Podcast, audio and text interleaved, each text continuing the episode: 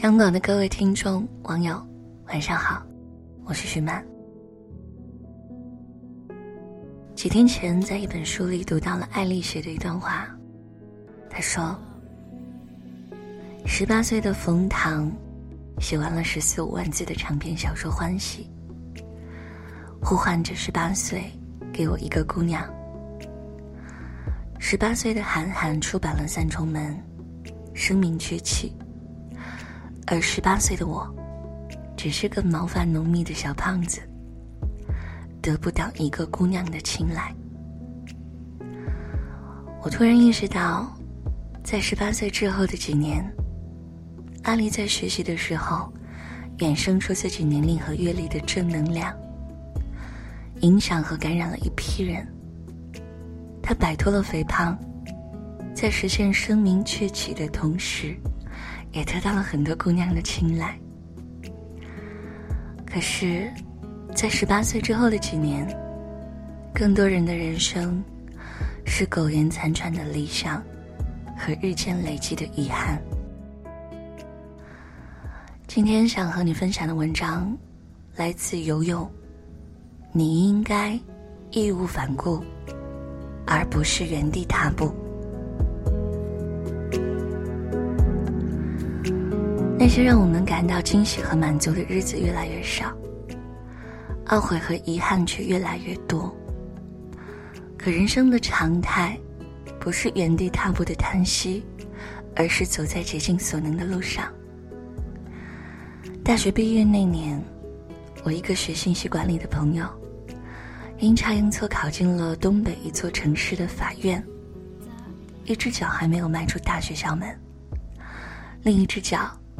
已经踏入了公务员的行列。这样顺风顺水的经历，让他成为我们中间最早明确人生方向的人。我们都以为他会迅速适应慢节奏，安安稳稳的娶妻生子，平平淡淡过一辈子。可是，他却并没有就此停在原地。国考进到法院之后，我常常听他提到那份工作的不易。他说：“混日子简单，可是想混出名堂，难上加难。想要更有底气的在法院里闯荡，除非能考出司法证来。”之后的很长一段时间，他都与我联系甚少，直到毕业后的一年半。我在同学聚会上得知，他已经通过思考，拿到了 A 证，准备冲出围城闯闯。后来我再见到他，已经是他当律师的第三年，风生水起。我听他谈起准备思考的过程，才知道，上班之后的整整一年时间里，他每天五点起床复习。八点出门上班，下午六点下班后，匆匆吃过晚饭，就把自己关在屋子里，足不出户，读书到十二点。我佩服他的毅力，想从他口中多听到一些生活的苦，好来给自己的不努力找到一个合适的理由。可他却只是揶揄自己说：“还好啦，头发是掉了几根。”体重没轻，反而又胖了不少。我讲不出一个多么励志的故事，却比谁都清楚，这是我们普通人，在想要得到一些东西的时候，需要面对的常态。我们付出巨大的努力，想要在全世界面前显得强大，得到的往往不是一夜成名的惊喜。而是勉强能在自己的人生里多那么一点骄傲，在谈及生活的时候，能少些狼狈和抱怨。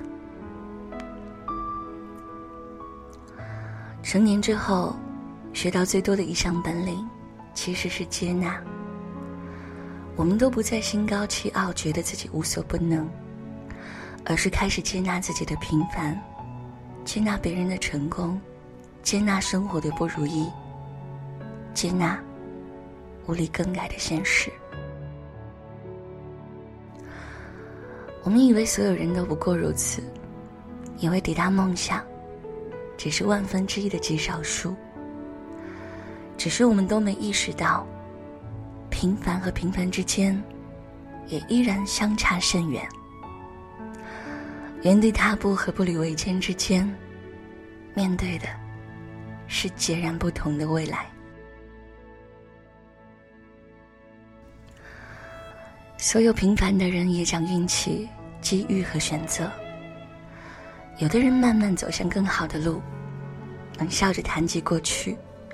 能满心欢喜拥抱现在，可也有的人拼命后悔，喋喋不休，抱怨着无法更改的生活。那些看起来多一些的选择，好一些的机遇，和从天而降的运气，就像是地窖里熬过无数个昼夜，悄悄发酵的酒。人们以为它是天然的佳酿。却无人发觉，他经历过的选料、滤汁和发酵的过程。其实，人生再苦，也苦不过一眼就能望到毫无变化的未来。人生再难，你拼一拼，也就能好过点儿。愿你金光灿灿，满心欢喜。如果不能，也祝你竭尽所能，了无遗憾。我是徐曼，感谢你听到我，祝你晚安。聪明伶俐救助我，何必难道努力就差万分之一？梦想。之地，总有人气力激动或平和的去分享胜利。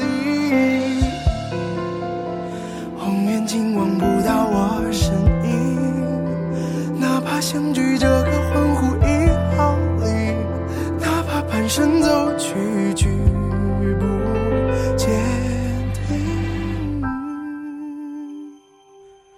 什么让你害怕被忘记？忘记你自己，那些最容易是别人的否定，还是你漫不经心对未来的？选个伪命题，十万个自己，哪个最满意？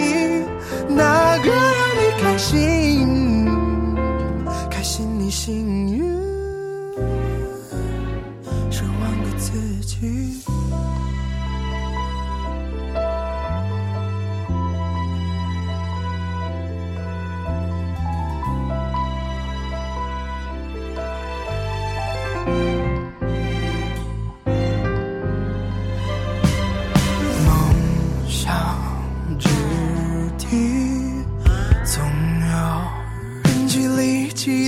动或平和的去分享胜利，